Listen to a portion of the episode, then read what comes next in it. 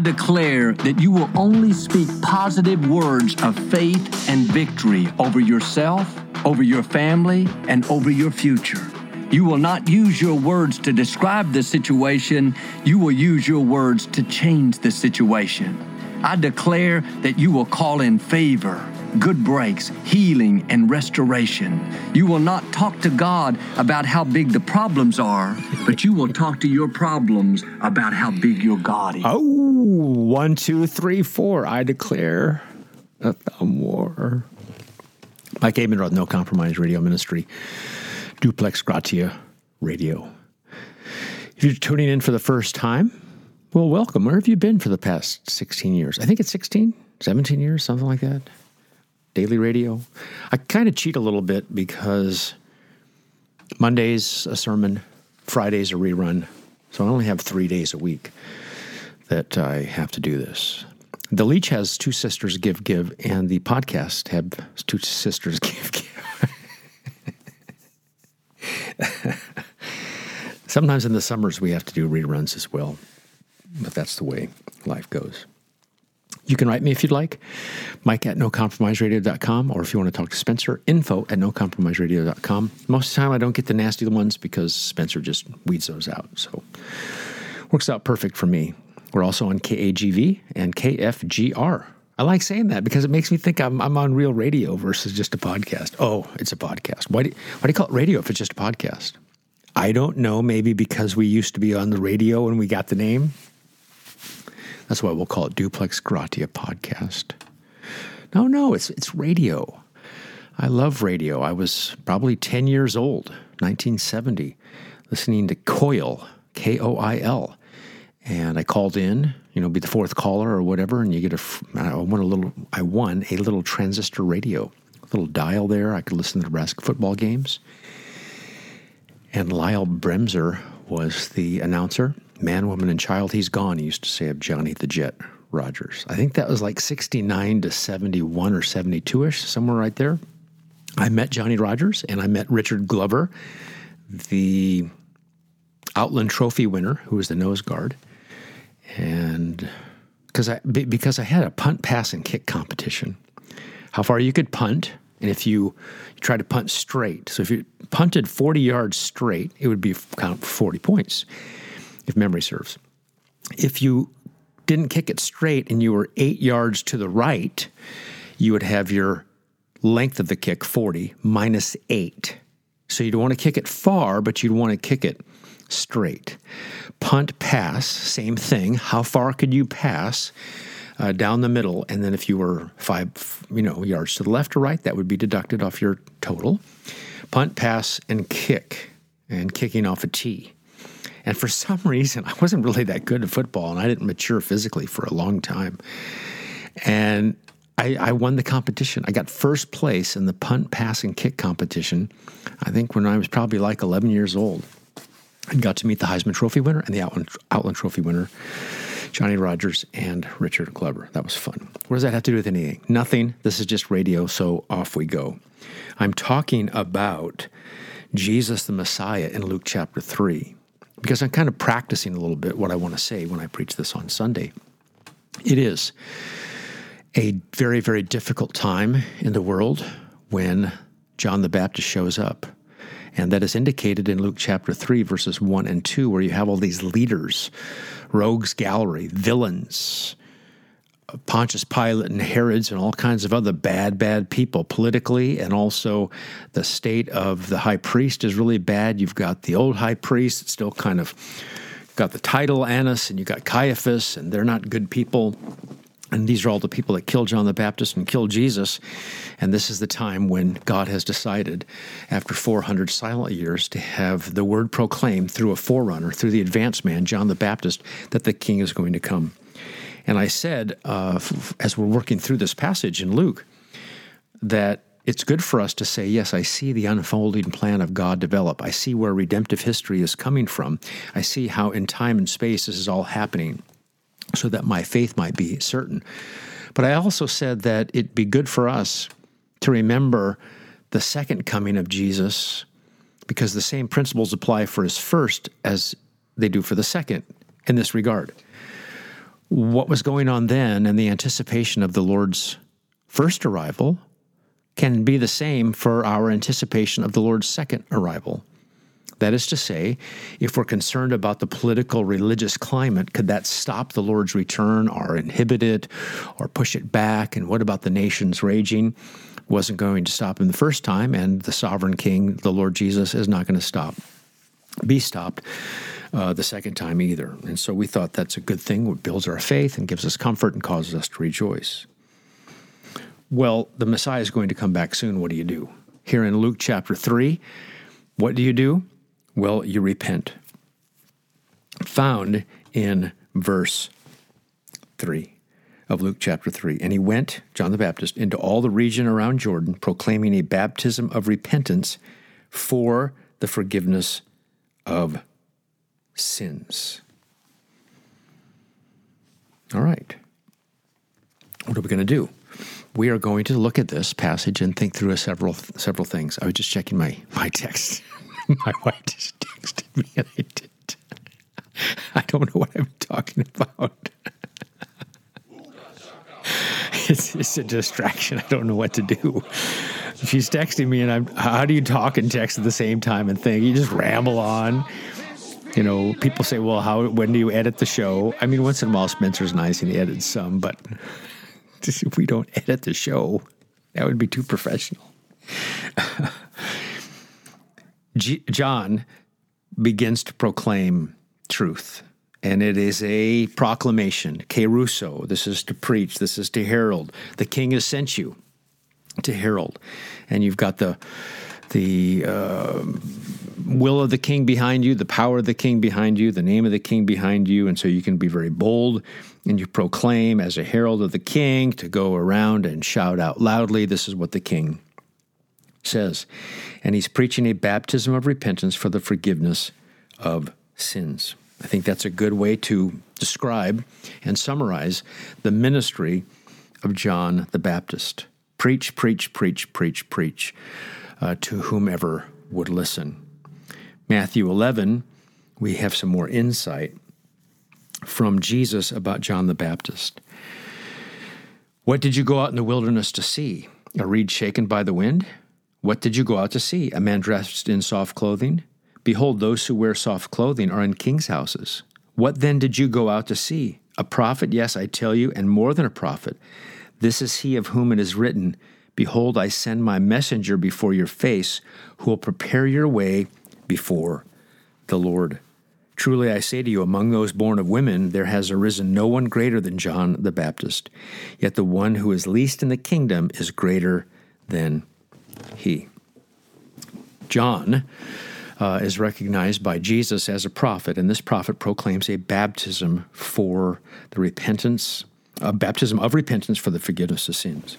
Now, when you see the word baptism, maybe you're automatically thinking about a Christian baptism, a New Testament baptism. Uh, that's not what we have going on here. This is not a baptism of fire as well. It's not a baptism of suffering. It's not even a baptism of I'm a pagan living back in those days, and I want to renounce my, you know, I'm, I'm a Gentile, and I want to be in the Mosaic kingdom, Mosaic kingdom, a Mosaic economy, and I'm going to be baptized, and and it'll be like a proselyte baptism for Gentiles. It's not that either. This is a very special and unique baptism that we call John. We call well, let's call it John the Baptist baptism grounded in his prophetic office. And basically, it's saying, I have a need of forgiveness, especially since the king is coming. I have need of forgiveness, especially since the king is coming.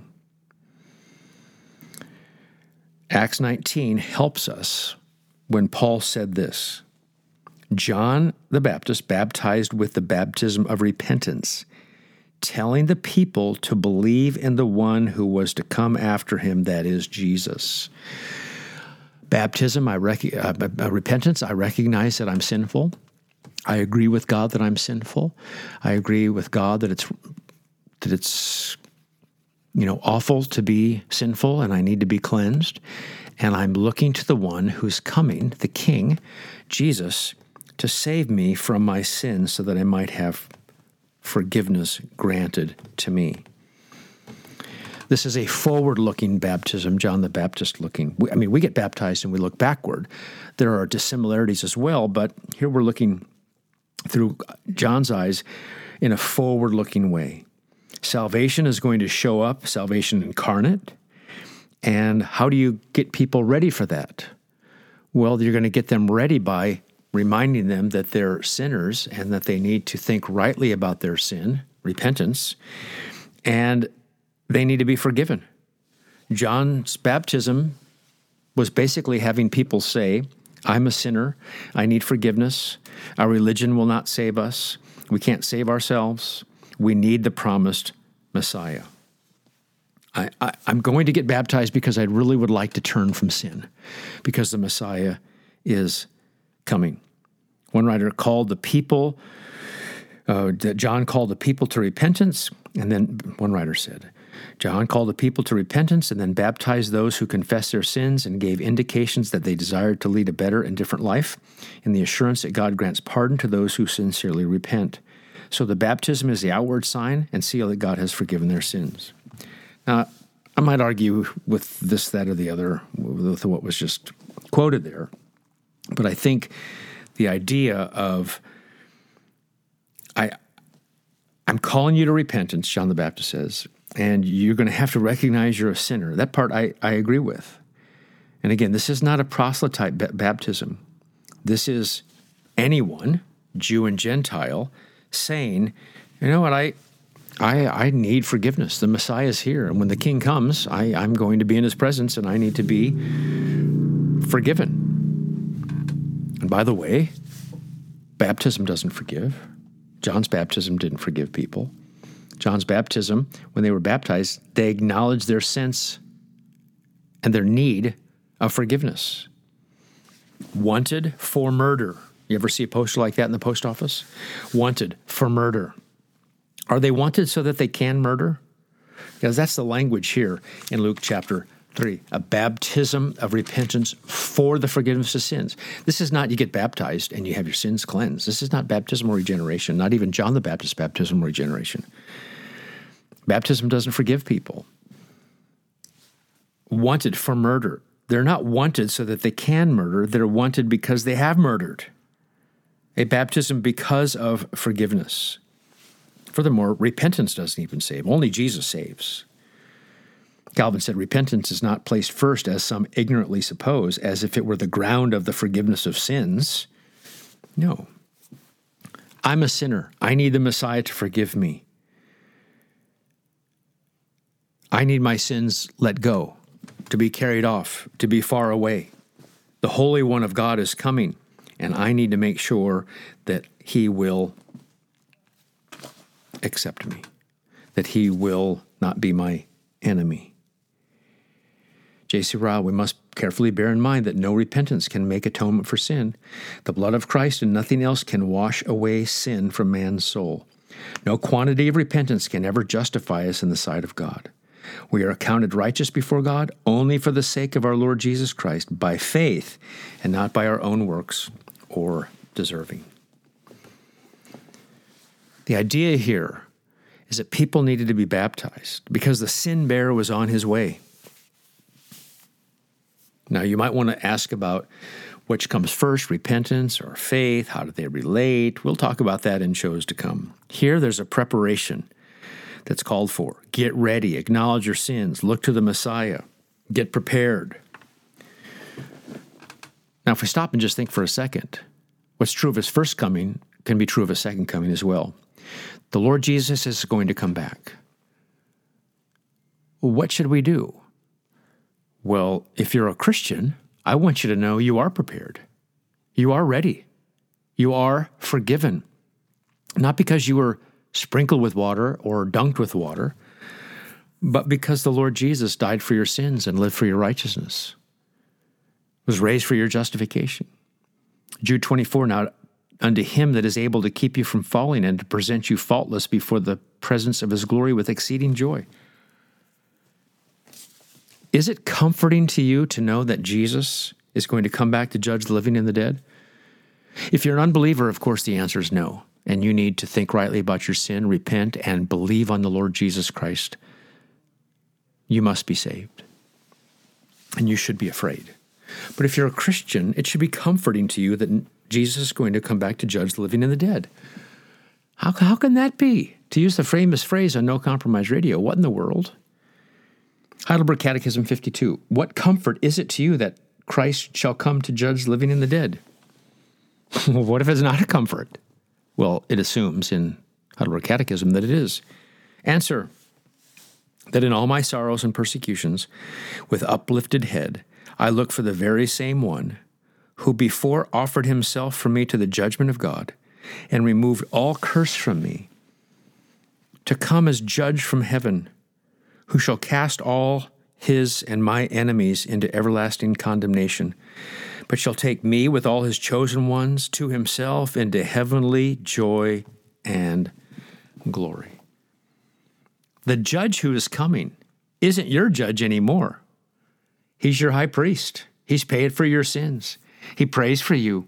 He's coming as Savior to fulfill promises and reveal His grace.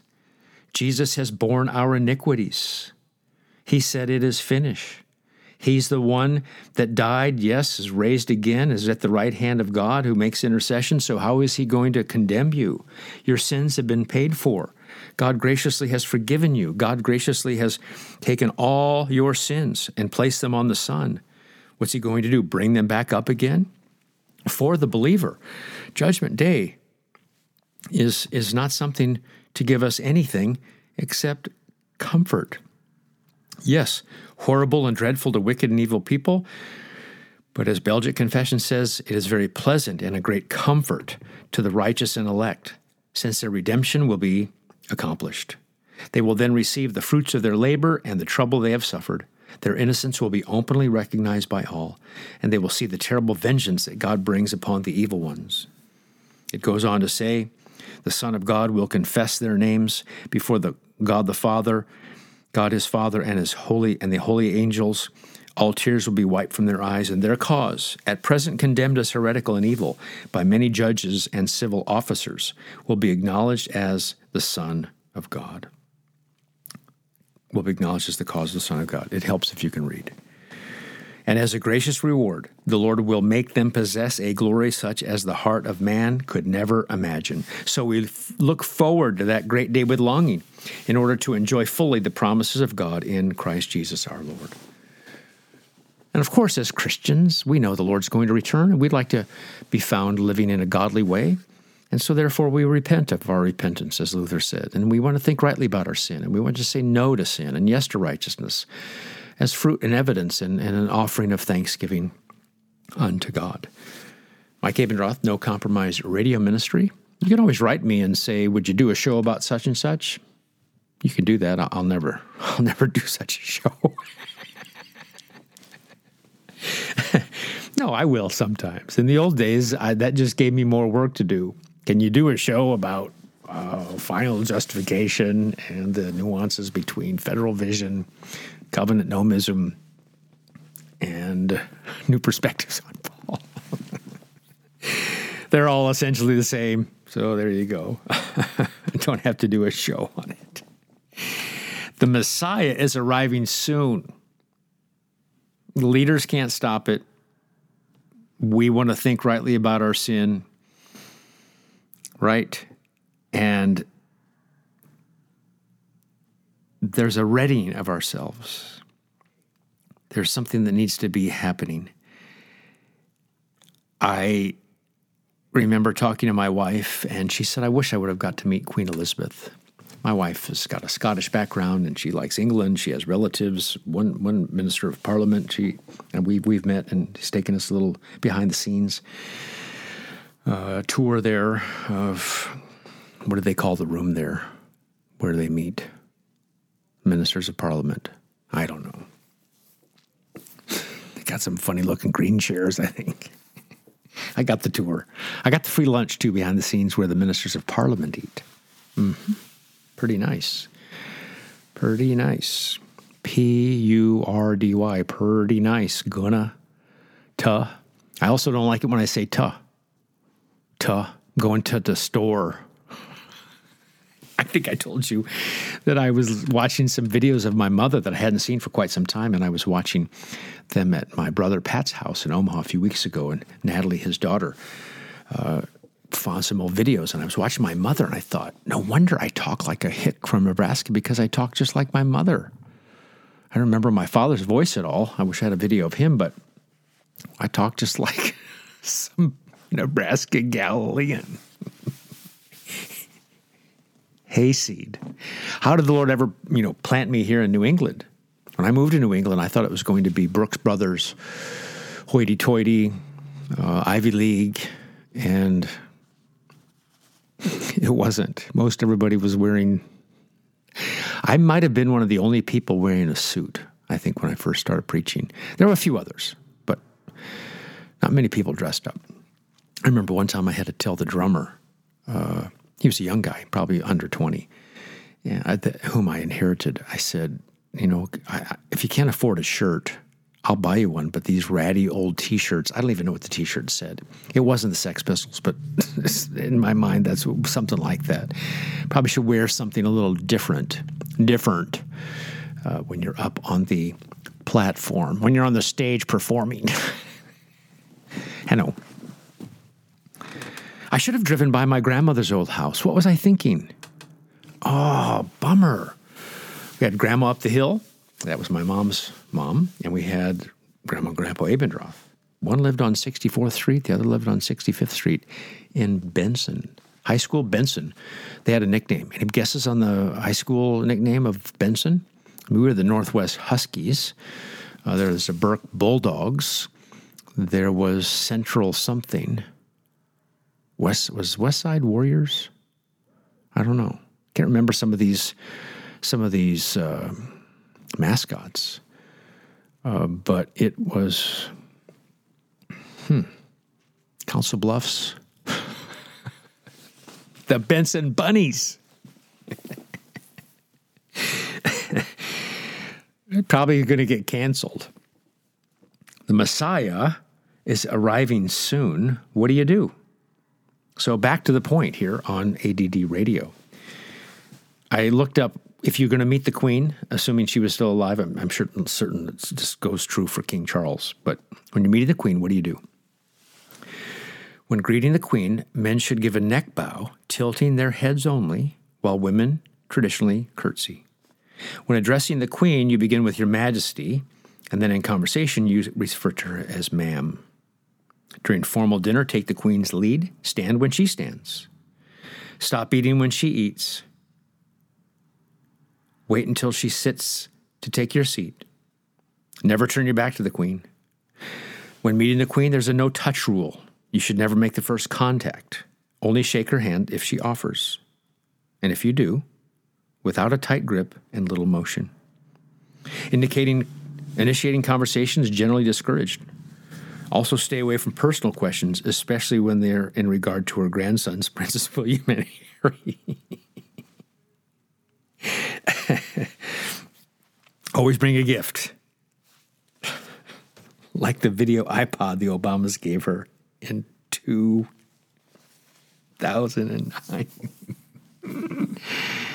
oh, what do you do if the King of Kings is going to show up?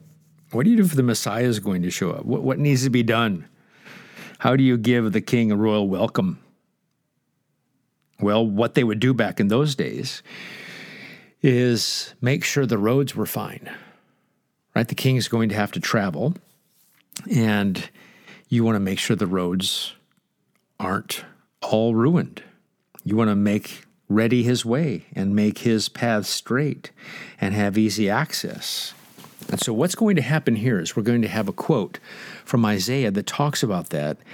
But behind the concept of a real road is going to need to be fixed so it's easy access for the king, really what's happening is the theme here of repentance still is carrying through, that there's easy access um, that the king would have to their hearts I'm not trying to make this Arminian or Pelagian or anything like that, but you're you're going to say, okay, uh, I, I I want my heart prepared for the coming of the Messiah.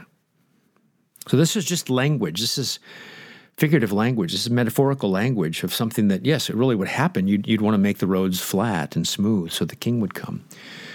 But the Messiah is coming, and so it's to tie in with the last verse here about repentance and baptism and forgiveness. This is what needs to get done. The king is arriving soon. So the language here is found in verse 4 and following of Luke chapter 3, as it is written in the words of Isaiah the prophet. He's quoting chapter 40 here. The voice of one crying in the wilderness, Prepare the way of the Lord, make his paths straight. Every valley shall be filled, and every mountain and hill shall be made low, and the crooked shall become straight, and the rough places shall become level ways, and all flesh shall see the salvation of God. Now, we, we take this in a way that's in context, figuratively, so we prepare our hearts by taking care of sin and realizing our need for a Savior. Well, my name is Mike Abendroth. This is No Compromise Radio Ministry. The Lord Jesus is coming back, and it's the same thing for us. It's the same thing for us where we want to make sure we're ready for the Lord. And if we're Christians, we are ready.